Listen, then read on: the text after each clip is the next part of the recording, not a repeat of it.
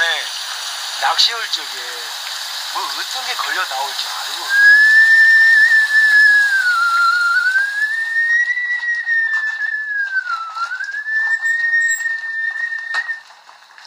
그놈은 낚시를 하는 거요. 뭐가 딸려 나올지는 몰랐겠지 지도.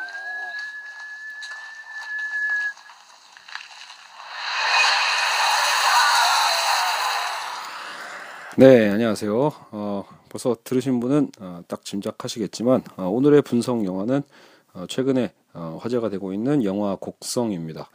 어, 그런데 오늘 제가 분석해야 될 그 초점은요. 어, 물론 이미 너무나 많은 스포와 많은 해석들이 나와 있기 때문에 뭐 똑같은 거를 제가 하는 거는 의미가 없는 것 같고요. 어, 역으로 좀 더 이 영화의 전체적인 어떤 그 줄기, 되게 짜잘한 여러 가지 소재들도 물론 제가 조금은 얘기해 드리겠지만 이미 영화상에서 그 인터넷상에서 워낙 많이 돌고 있기 때문에요. 음, 제가 오늘 해드리고 싶은 건 바로 이제 기독교적인 어떤 모티브가 어떻게 이제 이 영화에 들어가 있는지, 그리고 그 영화 안에서 사실은 굉장히 그 기독교 신학에서 얘기하는 자유의지와 예정론이라고 있죠. 근데 이제 이건 사실은 어, 신이 우리를 어떻게 이제 그 끝까지 우리를 구원해 가시는 어떤 이제 구원론의 어떤 측면에서 이제 그 예정론이라는 표현을 쓰는데요. 근데 저는 오늘 이제 그런 의미로 쓰는 건 아니기 때문에 어, 혹이라도 이걸 또 듣는 또 잘못 그 또 기독교 신학을 또 하신 분들께서 또 분노하시거나 화낼 일 없으시기를 바랍니다. 어, 그래서 이 예, 이 저체는 제가 이 영화를 두 번을 봤는데 극장에서 두 번을 보니까 처음에는 저도 어, 일반 분들이 어, 해설해 놓은 여러 가지 요소들 있죠. 이제 이런 것들 뭐 귀신에 대한 어떤 모티브든 뭐 여러 가지를 다 어, 찾을 수는 있었는데. 오히려 두 번째 보니까 확실히 이 영화가 감독이 얼마나 성경을 어, 그 주요 골개로 잡아서 풀어나가는지를 알 수 있겠더라고요. 그래서 아 그래 이 부분을 좀 더 오늘은 포인트를 잡아서 설명을 해드리면 어, 기존에 이제 여러 가지 해석을 보신 분 보, 해석 외에도 어떤 나름의 어떤 또 새로운 줄기를 알려드릴 수 있지 않을까 생각이 됩니다. 그래서 어, 오늘 이 영화에 대한 간략한 해석을 어, 녹음해 보고자 합니다. 자, 먼저 영화를 뭐 안 보신 분들은 사실은 뭐 이 영화 자체를 이제 그 이 그 강의 자체를 들을 이유는 없을 것 같고요. 영화를 보시고 나서 어, 알쏭달쏭 하신 분들이 어, 봤으면 좋을 것 같고요. 그리고 어, 참고로 어, 확실히 이 영화는요 좀 갈리는 부분이 있는 게, 그러니까 여러분 그 어느 정도는 영의 세계를 믿거나 교회를 그러니까 저 교회를 다니는 분들은 뭐 당연한 거죠 사실은요. 거기는 성부와 성자와 성령할 때 그 성령 하나님에 대한 것을 믿고 있는 삶이기 때문에 당연히 영의 세계를 믿는 게 기독교인입니다. 그리고 그 기독교인뿐만이 아니라 뭐 말 그대로 귀신을 믿는 사람들도 있겠죠. 그래서 어떤 영의 세계에 대한 걸 믿는 분들한테는 이 영화가 오히려 더 섬찟하게 느껴질 수도 있어요. 차라리 왜 아예 무신론자인 분들은 유물론자라고도 할 수 있죠. 이런 분들에게는 그냥 에이 이건 뭐 그냥 공상이네, 가짜네 뭐 이런 식으로 얘기하면서 그냥 하나의 어떤 판타지 같은 걸로 치부해버리고 영화 영화 안에서 무섭지만 뭐 이걸 벗어나면 그냥 아무것도 아닌 이런 영화로 될 수 있습니다. 근데 역으로 어, 현실의 삶 자체에 어느 정도는 어떤 이런 영의 흐름이나 어떤 영의 어떤 능력들, 영의 싸움들 이런 것들을 인지하는 분들이라면 영화가 주는 묘한 섬찟함이 있어요. 무엇보다 이 영화는 어쨌든 악령이 더 강한 힘을 보여주는 영화이거든요. 그래서 괜히 이제 진지하게 이제 그 종교적으로 기독교적으로 해석하실 때는 야 이건 너무 신성 모독적인 영화다라고도 볼 수 있는 여지는 되게 많아요. 어 근데 역으로 여러분 어차피 이거는 감독의 예술 작품이잖아요. 어떤 이 작품 하나로 본다라면 어. 일단 감독이 왜 이렇게 만들었는지를 살펴볼 필요가 있겠죠. 그래서 이제 이거는 이미 나홍진 감독의 인터뷰에도 잘 나와 있는데요. 이 영화를 왜 만들었는가라고 할 때. 주변에서 벌어지는 여러분 심심치 않게 많이 벌어지는 어, 살인사건들도 있고 물론 그리고 또 평소에 너무 선한 사람들의 어떤 죽음들이 있잖아요. 사실은 어 절대 이때 죽어서는 안 되는데 왜 갑자기 이렇게 죽어야만 하지? 너무나 어, 해석되지 않는 거죠. 그러니까 이 영화의 그 탄생 자체가 설명되지 않는 것. 어, 원래 여러분 모든 일에는 어떤 그 현상에는 항상 어떤 원인이 있다라고 우리는 충분히 어떤 일 근대 과학적인 어떤 사유로 삶을 살아가잖아요. 이걸 근대 이성이라고 하죠. 어떤 이성적 사유로서 우리는 항상 어떤 문제가 벌어지면 거기에 대한 원인을 찾고자 하는 거죠.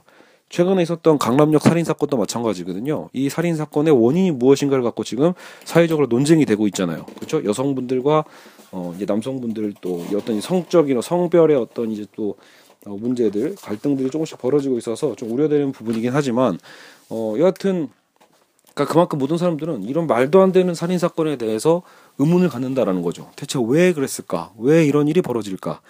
근데 이제 나홍진 감독의 이제 답변이 바로 이 영화인 겁니다. 어, 대체 왜 설명되지 않지? 그렇다면 다른 데 이유가 있는 게 아닐까? 그 사람 자체 안에 어떤 문제가 아니라면 그 사람 외부에 있는 어떤 문제가 아닐까? 그래서 초현실적으로 악령, 외부의 타자의 어떤 개념에서 침입해 들어오는 원인으로 이 영화를 만들었다고 보시면 됩니다. 그러니까 이 영화의 모든 골격이 일단은 거기서 나와요. 그러니까 우리가 갑자기 주변에서 어떤 알 수 없는 살인 사건이 일어나고 어떠한 사고들이 일어날 땐 사실은 그건 어떻게 보면 악령의 저주가 아니었을까. 그리고 그 저주, 나름대로 그 저주를 여기서 미끼로 표현하는 거죠. 그러니까 나름대로 그 미끼를 던지고 그 미끼를 무는, 그렇죠. 그 인간의 또 최소의 행동이 있어요. 그 행동과 함께 이제 그 이, 이루어져야 될 일들이 벌어져 버리는 거죠. 자, 그러면 어 이제 어, 그 기독교적인 어떤 모티브는 제가 그 왜 얘기했냐라고 했을 때, 자 보시면, 자 일단 자유지와 결정론이라는 단어를 일단 설명해봐도 될 것 같아요. 이미 영화상에서도 많은 감독들이 시도하고 있는 건데요. 왜 주인공이 어떤 자기에게 주어져 있는 운명을, 아 운명이 뭔지 알아. 근데 그 운명을 벗어나고자 운명에서 어긋나는 행동을 합니다. 일부러. 예. 그래서 그 어긋나는 행동, 역사에서 딱 어긋나 있는 행동을 어긋난 행동을 일부러 딱 자유지적으로 했는데 그 행동의 결과물이 알고 보니 다시 원래 주어져 있는 그 운명의 스토리대로 가는 방향이 돼버리는, 예, 그러니까 그런 어떤 어, 골조들이 좀 있거든요. 옛날 제가 볼 때 그 트웰브 몽키즈 같은 영화도 그런 영화였던 것 같아요. 제가 그 어릴 때 그 영화를 보고 그래서 아 이게 그 교회에서도 이런 고민을 할 수밖에 없거든요. 그러니까 왜냐하면 신이 우리에게 자유의지를 줬는데 역으로 또 신은 우리를 구원했다라고 한단 말이에요. 그러니까 그렇다면 지금도 언제든 어떤 잘못된 짓하거나 어떤 죄를 짓는다고 할 수 있는 인간이 어떻게 다시 그 신 안으로 들어올 수 있을까? 그죠? 어떻게 내가 그런 어떤 선한 자로 변해갈 수 있을까? 이제 이런 거에 대한 어떤 의문이 있죠. 지금 나는 나의 어떤 자유의지로서 멋대로 행하고 싶은데 그 멋대로 행함 속에서도 결국은 하나님이 나를 어떻게 변해시켜 가실까에 대한 어떤 또 나름의 어떤 일종의 그 사회적으로 보면 운명론이고 기독교적으로는 이걸 예정론이라는 표현으로도 쓰는데요. 그러니까 이런 부분들이 이제 교리적으로는 훨씬 복잡합니다. 신학적인 논쟁에서는 훨씬 더 예민하기 때문에 제가 그 부분을 잘못 다루면 오히려 이제 교리를 어긋나게 표현하게 되니까 문제가 되고요. 오늘 저희가 다루는 건 그거죠. 그러니까 인간이 자유의지대로 행하는데 왜 주어져 있는 말 그대로 그게 교리, 교회적으로 얘기했을 땐 예, 예정이고 어, 우리가 사회적으로 볼 때 어떤 운명이라고 봅시다라는 거죠. 근데 왜 그 운명과 우리의 자유의지가 자꾸 일치하는가, 어, 왜 벗어나지 못하는 걸까에 대한 문제입니다. 어떻게 자유의지와 운명이라는 게 함께 갈 수 있는가에 대한 그 모순점을 해결해 가는 어떤 시나리오라고 볼 수 있죠.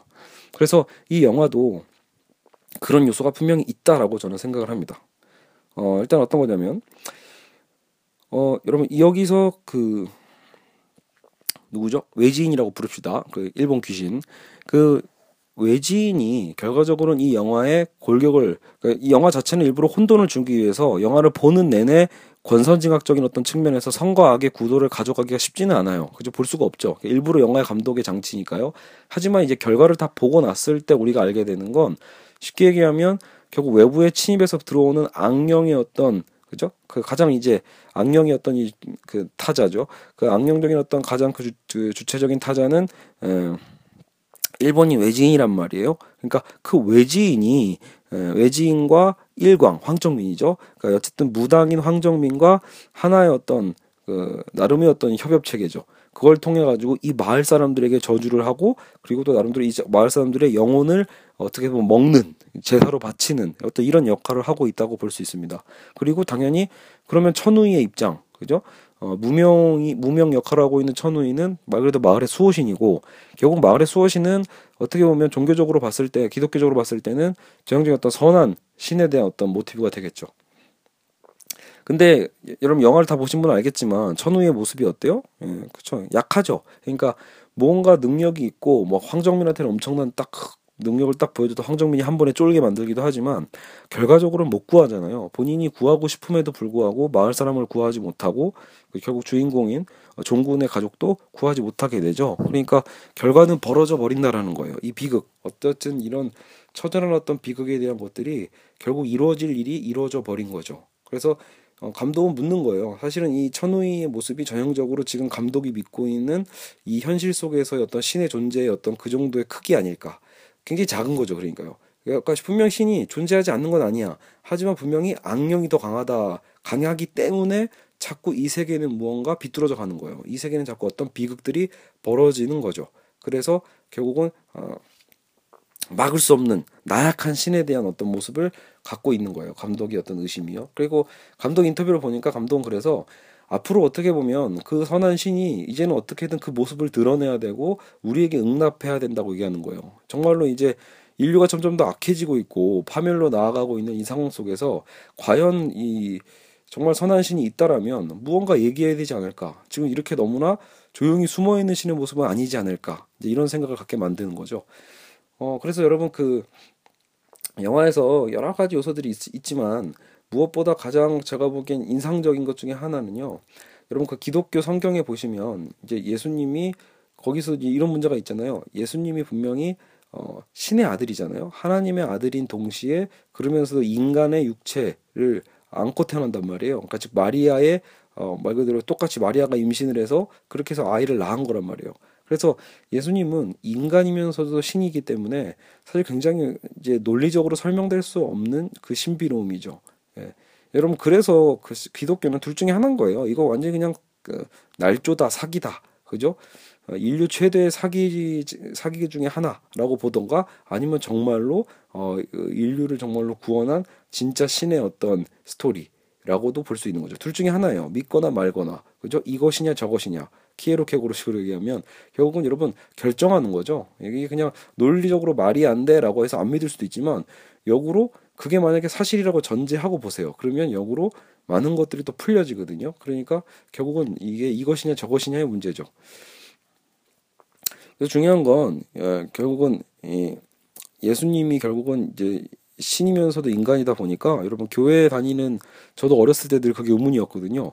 아니 그러면 십자가에 못 박혀 죽을 것도 분명히 그런 자신의 어떤 운명을 이미 예수님조차도 알고 있었던 거죠. 그러니까요.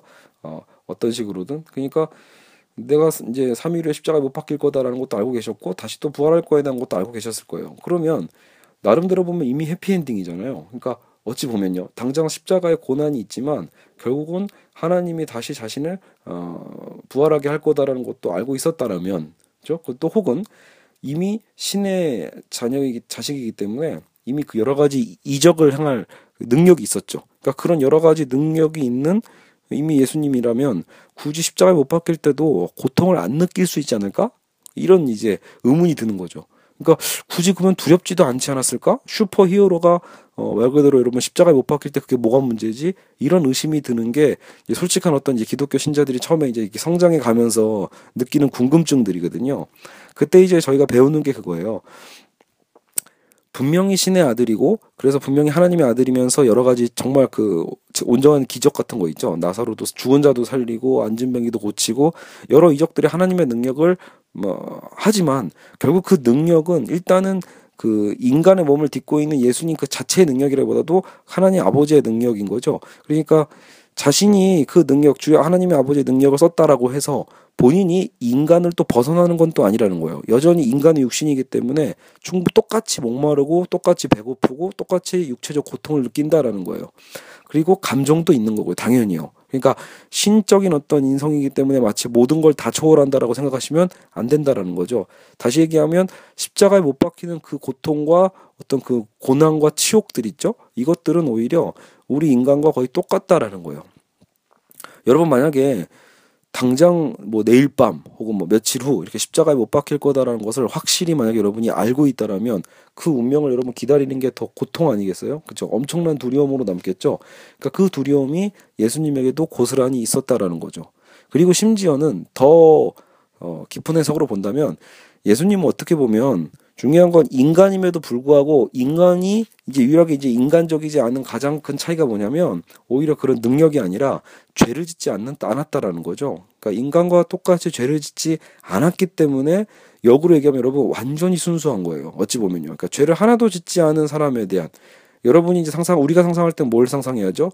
그러니까 아무것도 모르는, 이 세상을 모르는 어떤 그 순수한 어린아이나 아기를 봤을 때 느끼는 우리의 그, 깨, 그 마음 있잖아요. 우리 마음이 굉장히 따뜻해지죠. 그죠?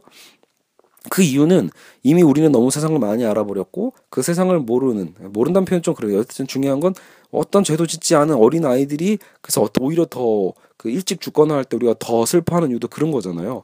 근데 예수님은 말 그대로 여러분 그 어린 아기보다 당연히 비교할 수 없는 거죠. 아예 죄를 짓지 않은 그 순수한 그 존재 그 자체가 십자가에서 죽을 때 여러분 단순히 죽는 게 아니에요.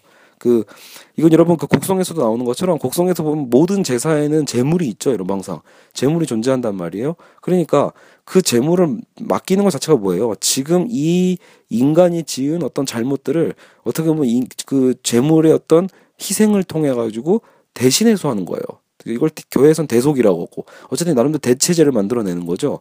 예수님이 전 인류의 죄를 대체한 거기 때문에 전 인류의 모든 악한 죄가 그 순간 예수님에게 다 들어왔다고 볼 수 있어요. 그러니까 그 고통이 아마 십자가상에서도 엄청났을 거다라고 볼 수 있겠죠.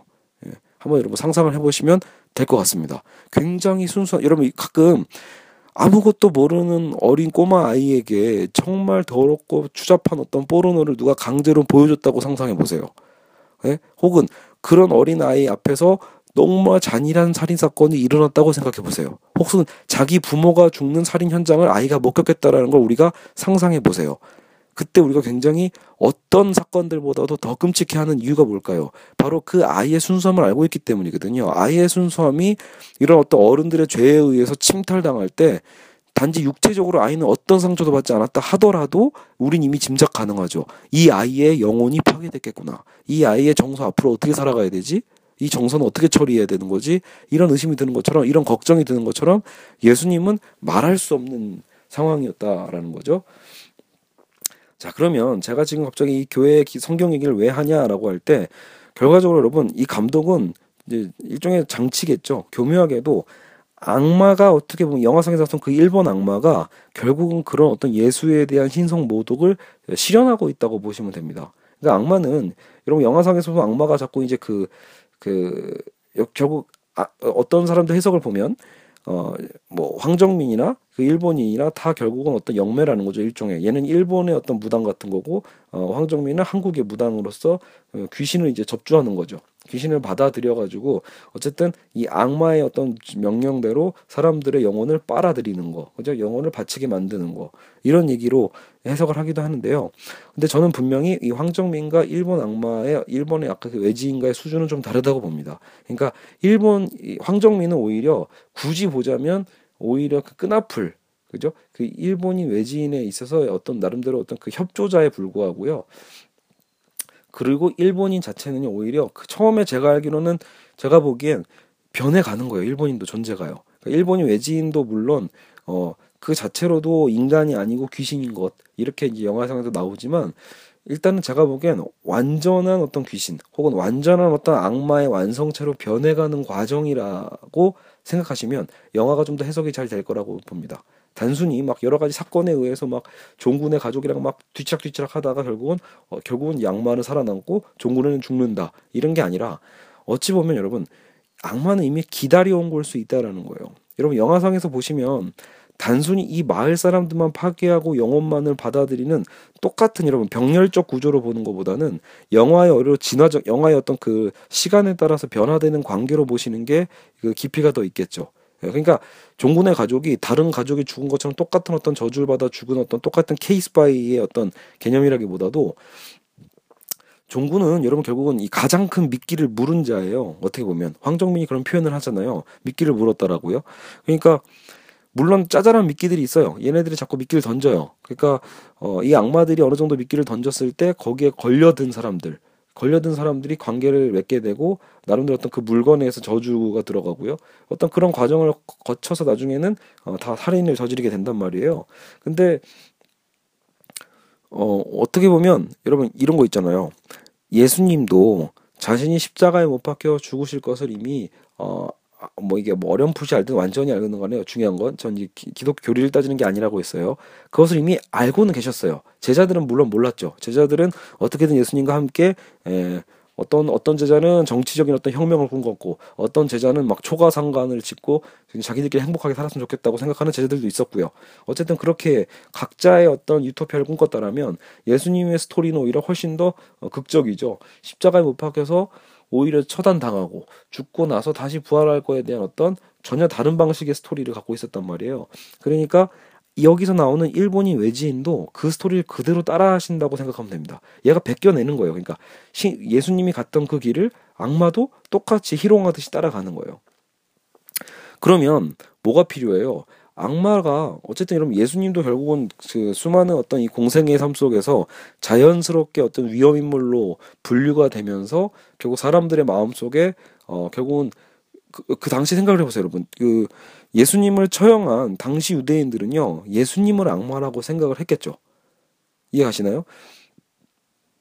이미 겨, 결과를 알고 있는 이제 지금 뭐 기독교인들 입장에서는 그게 다 억울한 거고 오해를 받은 거든 뭐든 다 어쨌든 결과적으로는 스토리님이 알고 있는 결과를 알고 있는 상황이라면 당시 거기에 있었던 사람들은 오히려 어, 몰랐, 당연히 몰랐던 거죠. 그들은 진지했던 거죠. 이거 신성모독이다. 예수가 자기를 하나님의 아들이라고 하는 거에 대해서 분노하고 유대인들은 결국은 예수님을 십자가에 못 박혀 매달아 죽게 한단 말이에요.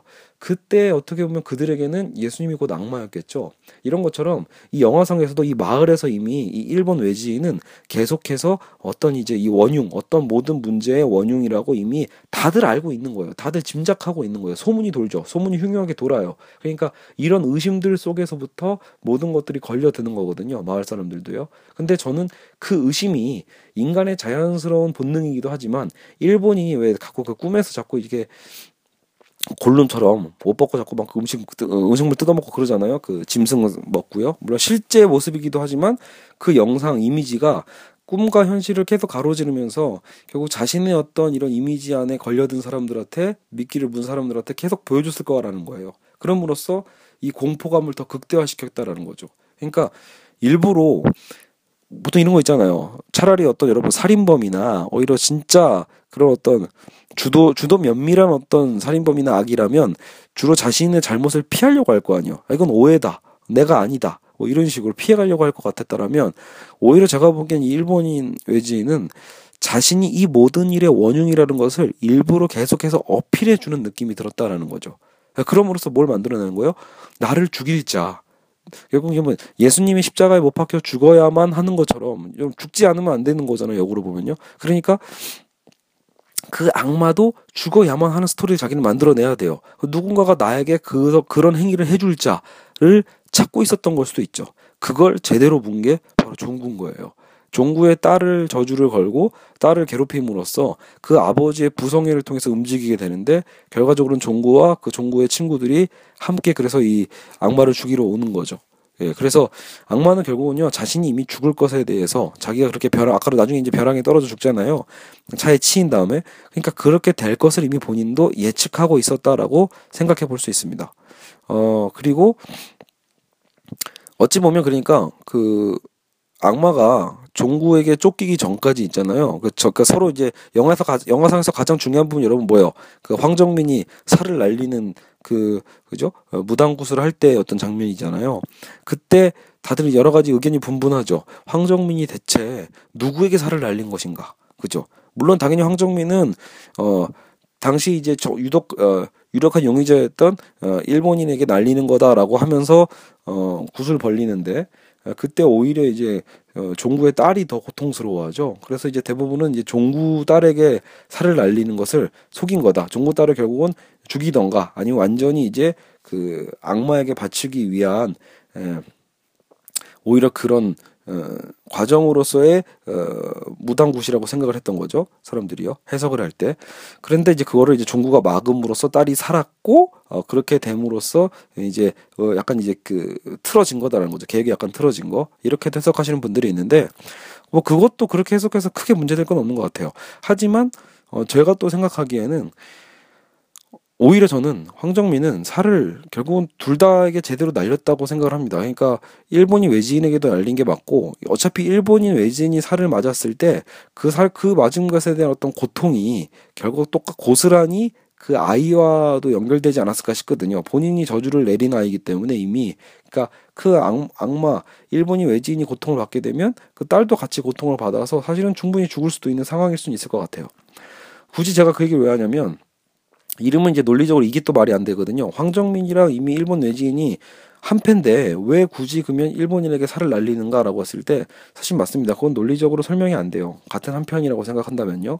그리고 대신 이제 뭐 이런 거 있잖아요. 막 악당 영화처럼 둘이 만나가지고 막 회의하고 막 이렇게 막 그죠? 돈을 서로 나누면서 이런 한 편은 아니잖아요. 이건 영적인 한 편이거든요. 황정민이나 일본 외지인이나 아마도 걔네들이 모시고 있는 신이 비슷할 거라는 거예요. 얘네들이 모시고 있는 어떤 이 악마의 영이 비슷할 수 있어요.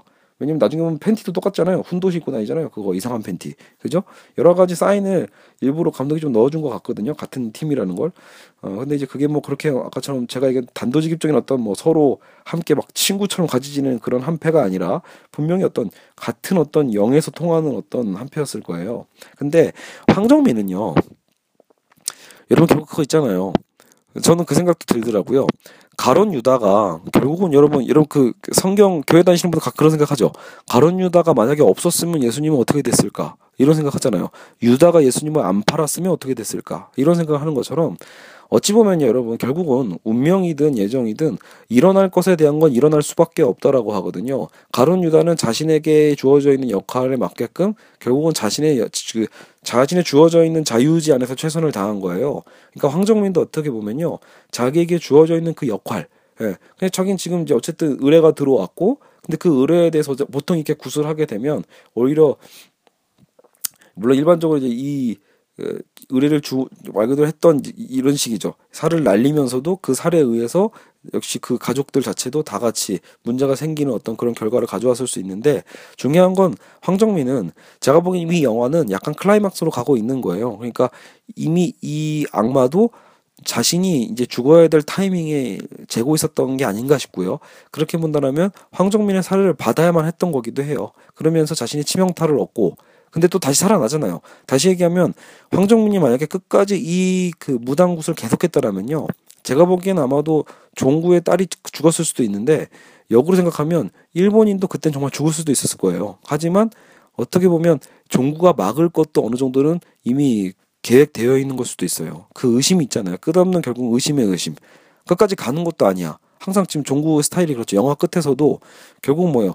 자기 일을 하려다 보다가 천우희한테 또 흔들리고 그러다가 또 황정민한테 흔들리고 왔다 갔다 의심할 수밖에 없는 어떤 우리 인간의 어떤 전형적인 의심에 대한 어떤 뭐 전형을 보여주잖아요. 그러니까 너무 의심이 돼서 처음엔 악마가 의심이 돼서 그 악마에게 살을 내리기 위해서 결국은 그런 무당구까지 해놓고 하는 과정에 굿을 또 끝까지 보지도 못하죠. 왜? 딸이 너무 고통스러워하고 죽을 것 같으니까. 그래서 또 딸의 고통 때문에 다시 또 굿판을 들어엎잖아요. 그러니까 결과적으로는 종구가 그렇게 구판을 들어엎을 거에 대해서도 이미 어느 정도는 예측하고 있었을 수 있어요. 뭐 이게 또 철저한 여러분 무슨 시나리오 짜듯이 계획한 게 아니라 결국은 이런 되어져 가는 거 이미 이게 운명이라면 이게 나름대로 어쨌든 전체적인 이 어떤 이 악령의 어떤 거대한 흐름 속에서 벌어지는 주어져 있는 예정이라면 일어날 일은 일어난다라는 거예요. 그래서 황정민은 자기에게 주어져 있는 자유지 안에서의 최선의 역할을 다한 거고 종구는 종구대로 또 자기 역할을 다하는 거예요.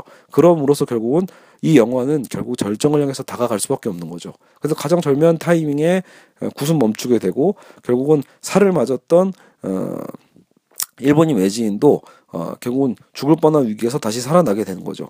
다시 어쨌든 살아나지만 그래도 치명타를 입게 되잖아요. 그죠? 그리고 여기서 또 하나의 또 그 궁금증은 좀비의 그, 그 춘배 있잖아요. 춘배형. 그러니까 그 사람이 갑자기 좀비처럼 이제 변화되잖아요. 그래서 이거는 뭐 감독도 이미 얘기를 했는데 뭐 여러 가지 이런 어떤 저주들이 다 모였을 때 어떤 캐릭터가 나올까? 어떤 그런 어떤 저주의 절정 같은 거를 좀 표현해 내려고 했던 것 같더라고요.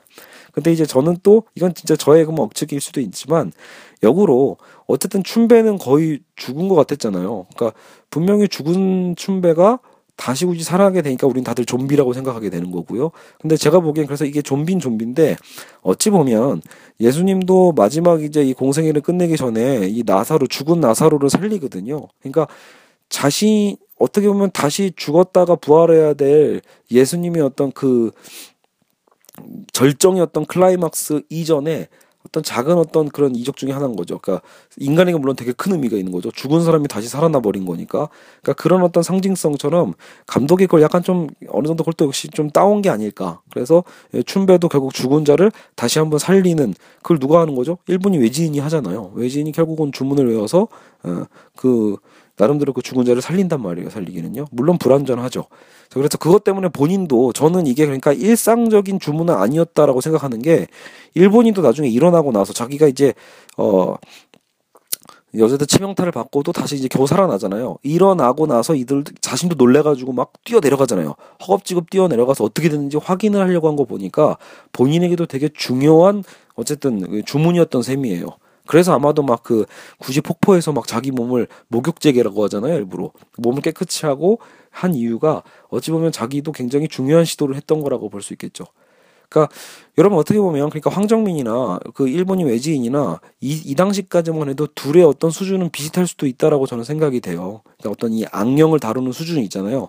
거기에 있어서는 누가 더 막 대빵이다 아니다 이렇게 하긴 그런데, 결과적으로 여러분 이 일본 일본인 외지인은 이 사건 이후로 어 그 살을 날리고 그 사건 이후로 종구 패거리가 자기를 쫓아옴으로써 쫓기게 되죠.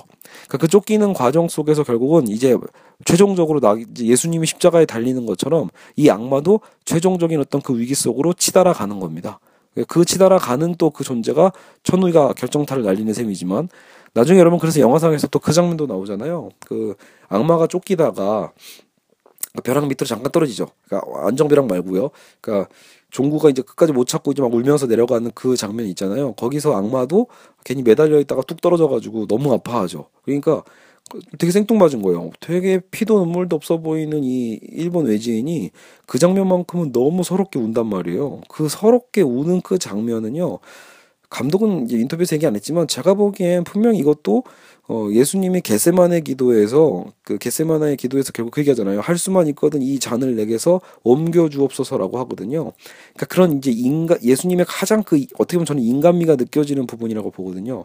분명히 절대자의 아들인 신 신이면서도 인간인 그 예수님이 자신에게 주어져 있는 그 길, 그 사명을 어, 감당하기에 정말 자기도 인간의 육신으로서는 힘들어했을 수 있다라는 거예요. 그 모습이 가장 잘 보여지는 게 이 겟세마네의 기도라는 장면이거든요. 근데 거기서 물론 예수님은 다시 그래도 자신이 그 길을 걸어가겠다라는 또 기도를 하죠. 그러면서 결국 나중에 이제 잡혀서 이제 십자가에 못 박히는 건데, 아마 딱 그 절정의 그 순간을 보여준 것 같아요. 일본인도 결과적으로 아직까지 인, 확실히 인간인 거죠. 그러니까 악령을, 악령이 씌워져 있는 귀신 같은 존재지만 여전히 본인도 어, 완벽한 어떤 존재는 존재의 변화는 아닌 거예요. 그러니까 그 아픈 고통도 그대로 느끼는 거고, 그 고통과 자기에게 주어, 주어질 어떤 그 죽음의 운명도 이미 비극적으로 다가왔겠죠.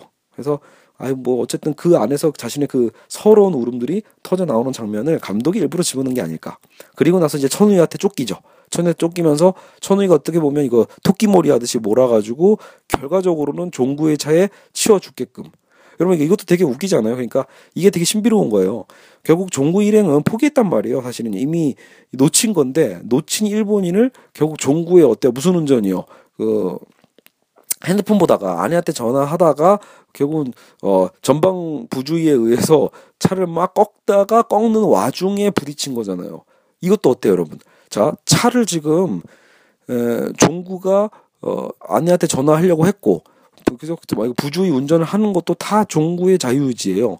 본인은 본인에게 주어져 있는 역할을 그냥 그대로만 하고 싶은 대로 하는 거예요. 하지만 결과적으로 종구의 손에 의해서 일본인 악마는 차에 치게 되고 죽게 된단 말이에요. 그리고 결정적으로 이제 벼랑에 버려버리고요. 벼랑에 은폐하는 행위도 사실은 죄거든요.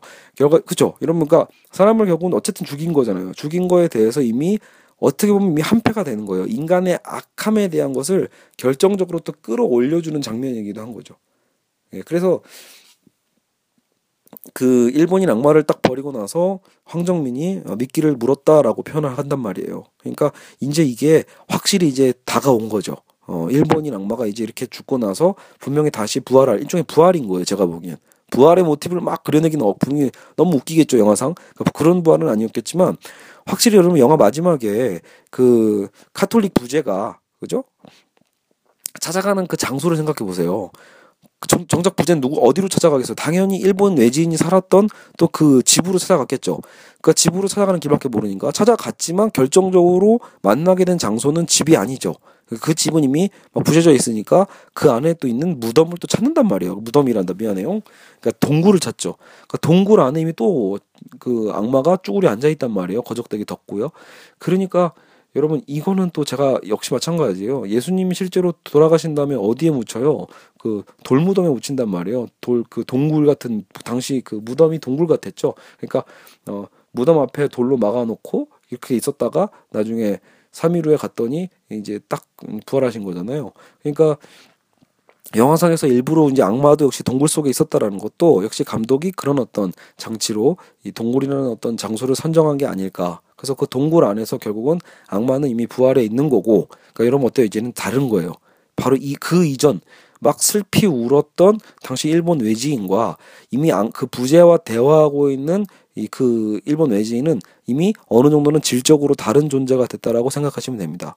자기가 이제 실현한 거예요. 자기에게 주어져 있는 악마도 일본인 외지인도 자기에게 주어진 역할을 다한 셈이에요. 그걸 다함으로써 어쨌든 더 강한 힘을 얻게 되었다고도 볼 수 있는 거죠. 예, 그럼으로써 어, 결국은 예, 자기에게 주어져 있는 운명을 실현해낸 겁니다. 어떻게 보면요. 다들 이 영화는 어떻게 보면 자기에게 주어져 있는 역할의 자유지대로 행할 바를 다 행한 거고, 결과적으로 최종적 결론은 어디로 간다? 이미 이 악마의 어떤 부활. 에 초점을 맞춘 거죠. 그러니까 이 기독교의 모티브를 고스란히 정반 데칼코마니처럼 찍어버렸는데, 단지 문제는 뭐예요? 기독교는 선한 영의 승리라면 이 영화는 악한 영의 승리를 보여준다는 점에서 신성 모독적이라고 해석될 수 있는 여지가 충분하다라는 거예요. 하지만 이건 어떻게 보면 인간인 나홍진 감독의 말 그대로 약한 인간의 입장에서는 어떤 그런 원망의 표현일 수도 있는 거죠. 대체 그러면 선한 신이 정말로 이겼다라면 어디 있냐라는 거죠. 왜 이 세계는 이렇게 힘든 것인가? 왜 이렇게 선한 자들이 죽어야만 하는 것인가? 라고 하면서 그런 어떻게 보면 그런 질문, 인생에 있어서의 어떤 인간의 그 억울함에 대한 질문들을 신에게 과격하게 다시 되묻고, 되묻고 있는 영화일 수도 있다는 거예요. 그죠? 그래서 결과적으로 이 영화는 결국 최종 비극적으로 치닫게 되는 거죠. 어, 이미. 그래서 뭐 설마 잘 또 이거 이건 뭐 이미 해석이 잘 나와 있지만, 그러니까 황정민은 어쨌든 한 패였는데 그 천우희를 보고 황정민이 또 할 일은 뭐예요? 끝까지 종구가 결국 자기 딸에게 또 죽임을 당해야 돼요. 이 가족 자체가 일단 몰살되면서 제물로 바쳐지는 게 중요하니까 그것을 이제 만들어주는 역할이 황정민인데, 그러니까 종구의 위치를 파악하는 거죠, 황정민은요. 근데 문제는 이제 천우희가 지키고 있는 걸 보면서 황정민이 깜짝 놀래서. 그죠? 이 천우의 존재에, 천우의 혹은 힘에 깜짝 놀라서 도망가는 거죠. 도망가다가, 도망갈 때 여러분, 그래서 까마귀가 푹 떨어지잖아요. 이 까마귀가 누구 거냐 갖고 논쟁이 있는데, 뭐 저는 개인적으로 천우이가 줬다기 보다도요, 이미 이 일본인 악마가 보낸 상징이라고 볼 수도 있다고 봐요. 그러니까 이 저주의 상징이니까, 이, 이미 황정민이 놀래서 도망가려고 자기 집으로 돌아왔다라는 행위 자체가 이미 도망간 거잖아요, 여러분. 자꾸 이렇게 차 타고 가는 장면만, 서울로 가는 장면만 도망간다고 하시는데, 그게 아니죠. 이미 종구의 집에서 천우이를 보고 놀라서 자기 집으로 돌아온 행위 자체가 이미 자신의 역할을 이제 하지 않은 거예요. 그래서 돌아온 거고, 돌아온 상황에서 그러니까 이제 그걸 경고성으로 까마귀가 떨어진 거고, 근데 그것도 무시하고 황정민은 어쨌든, 에, 서울로 가는 거죠. 근데 서울로 가다가 결국은 그게 나방이었나요? 막 따다닥 떨어지잖아요. 그것도 마지막 이제 일본인 악마의 이제 어떤 힘을 보여주는 거예요. 그러면서 황정민은 다시 깨닫게 되는 거죠. 자기 할 바의 역할을 다 해야 된다라는 걸. 그래서 황정민이 포기하고 돌아오면서 바로 전화 걸잖아요. 종구한테. 위치 파악하는 거죠. 그리고 천우희한테 넘어가지 말라고. 그래서 결국은 이 영화상에서 천우희의 역할은 굉장히 신비롭지만 굉장히 약해요. 그러니까 말 그대로. 그래서 물론 끝까지 노력은 하죠. 나중에 종구의 손을 딱 잡잖아요. 상징적으로. 가려고, 닭이 두 번, 세 번 울기 전에, 에, 더 버티라고 종구 손을 딱 잡잖아요. 근데 그 잡을 때 이게 결국은 예, 양면적 효과였을 거예요. 하나는 직접 만져보라는 거. 자꾸 자기를 못 믿으니까. 자기를 못 믿는 종구에게 자기가 손을 잡아줌으로써 자신의 어떤 육신, 육신의 있음 자체를 보여준 거잖아요. 실존적인 어떤 이 살. 그죠? 예, 체화된 살 자체에 대한 그, 그 모습을 보여준 거, 초, 촉감이 있을 거 아니에요. 만져지게 만든 한 걸 텐데, 문제는 아마도 종구는 여러 가지를 느꼈을 거예요. 이 만져졌을 때, 아, 이 천우희 자체가 영은 영 자체만은 아니겠구나라고 믿을 수는 있겠지만 역으로 분명히 뭐 손이 차가웠을 수도 있는 거고, 혹은 그 옷 있잖아요. 천우희가 입고 있는 옷들이 이미 늘 그 피해자들의 어떤 그 옷들, 소지품들을 갖고 있기 때문에 아, 오히려 얘가 범인이겠구나라는 쪽으로 오히려 확신하게 되는 또 다른 어떤 의심의 계기가 돼버리죠. 그래서 결국은 천우희가 막으려고 했던 거는 수포로 돌아가고 어, 결국 종구는 어, 결국은 그 자신의 어떤 비극적 운명을 실현해버립니다. 어떻게 보면요. 마지막까지 기회는 있었지만 결과적으로는 예, 그 의심에 의심을 더해서 결과적으로는 이 천우희를 어떻게 보면 배신했다는 표현은 좀 그렇지만, 왜 베드로가 결국은 닭이 세 번 울기 전에 예수님을 모른다 모른다 모른다 해서 세 번 배신을 하면서 예, 도망가 버리잖아요. 그러니까 그런 장면도 또 살짝 집어넣은 거예요. 물론 상황상 성경과 전혀 순서도 맞지 않고 그런 건 안 맞기 때문에 다시 얘기하지만 여러분 또 그 아 그래서 이게 너무 이 교회에 대한 거에 대한 해석이 너무 많은 거 아니냐라고 하실 수도 있겠지만, 여러분 사실 이건 감독들의 예술적 장치라고 보시는 게 맞는 게, 이런 성경이 그만큼 무게감이 있기 때문에 이런 성경을 모티브로 할수록 영화상의 어떤 신비로움이나 무게감이 더해집니다. 어, 영화 매트릭스도 사실 여러분 성경적 요소가 얼마나 많이 있습니까? 그죠? 그런 것들을 슬며시 읽어낼 때 굉장히 영화가 더 재밌어지거든요. 그런 것처럼 이 곡성은 근데 조금 더 저는 그게 주에 더 가깝, 가까운 것 같아요. 그러니까 아 그렇게 현실의 삶에서 해석되지 않고 설명되지 않는 그런 고통과 잔인함들의 어떤 삶 속을 어, 그 어떤 원인을 파헤치는 거에 있어서 과학적으로 파헤친다기보다도 이거는 오히려 귀신의 어떤 세계 속에서 어, 해명해낸 거죠. 예, 그래서 결국은 영화는 일종의 새드 엔딩이 되는 거예요. 결국은 악이 이기죠. 천우희는 지키지 못해요. 그렇다고 여러분 선한 영이 죽은 것도 아니고 사라진 것도 물론 아니에요. 그죠? 그러니까 어떻게 보면 영화는 좀 열린 결말도 있지만 슬프게 열린 결말이다. 저는 그렇게 생각을 합니다. 그러니까 아직 우리 현실도 이게 해명되지 않은 이상 사람들은 여전히 슬퍼요. 여전히 강남역 살인사건이 있는 것처럼, 묻지마 살인이 있는 것처럼, 뭐 물론 뭐 여성 혐오 사건이다라고 표현도 해서 이제 더 사회적 반향도 있지만, 결과적으로 우리는 끊임없이 어떤 이런 공포 속에서 우리는 지내게 된단 말이에요. 그러니까 모든 공통점은 뭐예요? 대체 선한 신은 어디에 살아 있는가에 대한 질문인 거죠. 그죠? 거기에 대한 답변 사실 누가 해야 되나요? 사실 이 세상의 많은 신학자들과 목사님들과 혹은 뭐예요? 더 많은 어떤 그 성인들이 해야 될 역할이겠죠. 그죠? 근데 뭐 이거 결국은 여러분 이 영화를 너무 또 진지하게 받아들일 필요는 그래서는 또 없다고 생각합니다. 영화 자체를 너무 잘 만들었기 때문에 이렇게 해석도 하고 여러 가지 사회적 반향도 일어나고 하는 거지만, 중요한 건 어, 그렇다고 해서 이 영화가 영화에서 제기하는 그 의문이 현실에서의 에, 현실적 실제도 아니라는 거죠. 그러니까 어쨌든 실제와 이 가상은 구분해야 되는 거니까요. 그러니까 우리 실제의 삶에서는 과연 영은 존재하는가에 대한 질문부터, 존재한다라면 선한 영과 악한 영이 있는가? 또 있다라면 과연 선한 영이 주도하는 세상인가, 악한 영이 주도하는 세상인가, 이런 거에 대한 또 여러 가지 노, 논란이 있겠죠. 근데 그 논란은 여러분 인류사 전체를 통틀어서 어, 지금까지 왔던 논쟁들이기 때문에 역시 그 과제, 그 답변은 우리에게 달려있는 겁니다. 우리가 내야 될 답변이고 우리가 찾아야 될 답변인 거죠. 알겠죠? 단지 제가 오늘 말씀드리고 싶었던 건 바로 이 성경의 어떤 그 아예 주요 골조거든요. 여러분 사실 이 인간의 어떤 자유의지와 예정에 대한 게 사실은 하, 원래는 신의 인간을 향한 어떤 사랑의 스토리예요. 그렇죠? 끝까지 인간을 사랑하고 구원하고자 하는 어떤 신의 어떤 사랑의 어떤 이 메시지라면, 사실 이거를 조금 더 오늘은 훨씬 더 그냥 이 그 어떻게 보면 제 나름의 어떤 자의적 해석이지만, 어쨌든 그런 성경의 어떤 골조를 감독이 그대로 갖고 와서 한 일본인 악마, 악마를 숭배하는 어떤 일본인의 어떤 영매가 결국은 자신이 그렇게 악마에게 영혼을 팔면서 완전히 악마화되는 그 과정을 오히려 보여준 거고, 거기서 벌어지는 이제 그 마을의 비극들, 그리고 부성애, 여러 문제들이 함께 나타나는 거라고 볼 수 있습니다. 예. 이 밖에 굉장히 이제 짜잘한 여러 가지 소재들, 아니면 뭐 일본 귀신의 어떤 이제 얘기들, 여러 가지 이제 여러분 사실 그 감독 자체가 실제로 되게 많은 종교를 알아봤고 많은 어떤 악마에 대한 스토리들을 이미 연구했더라고요. 그랬기 때문에 다양한 소재들이 많이 모여 있을 거예요. 그럼에도 불구하고 결국은 기독교를 가장 중요한 모티브로 잡은 거는 분명한 것 같다라고 저는 나름의 확신을 합니다.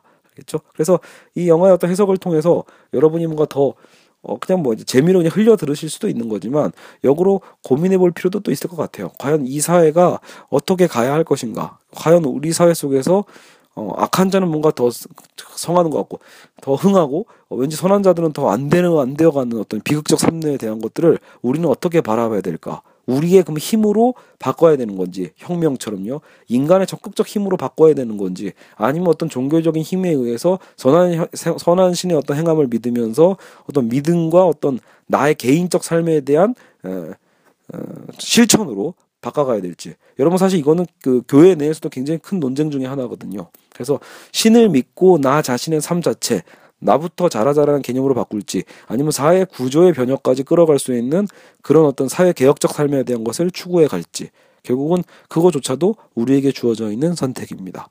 네, 되게 두서없이 지금 전혀 막 이렇게 제가 쓴 것도 사실 참고를 또 안 하고 다시 두서없이 제가 이렇게 막 지금 생각나는 대로 설명을 해서 좀 복잡복잡할 수도 있겠지만, 여하튼 뭐 조금이나마 누군가에게는 도움이 됐으리라 생각하면서 오늘 수업은 여기서 마치도록 하겠습니다. 네, 들어주느라 고생하셨습니다.